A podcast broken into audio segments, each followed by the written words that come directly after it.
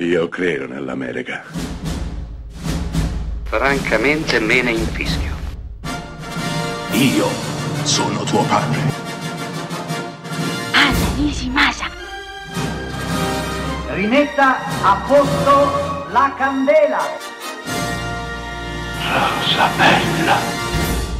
Ray Liotta, Gio Pesci, Robert De Niro. È il 1990 quando Martin Scorsese dirige Quei bravi ragazzi.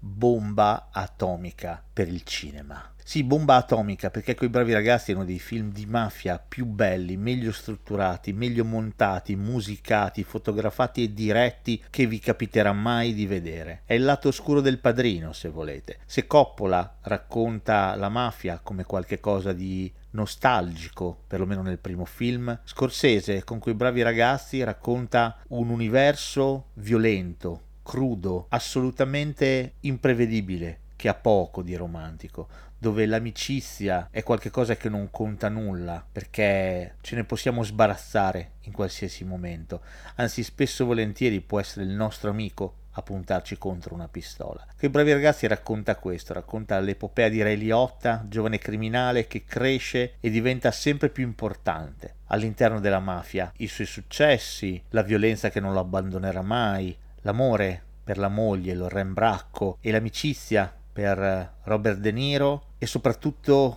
per Joe Pesci, Oscar per lui in questo film, l'amico di sempre, l'amico del cuore, la testa calda, il pazzo, quello fuori controllo. Ecco, I bravi ragazzi è un affresco imprescindibile. Martin Scorsese racconta un mondo irraccontabile, ne racconta le logiche, ne racconta l'ipocrisia, la follia e soprattutto la violenza, l'attitudine verso il sangue, riuscendo a raccontare tutto con una levità e una grazia insospettabili, e arrivando di fatto a confezionare uno dei grandi capolavori del cinema.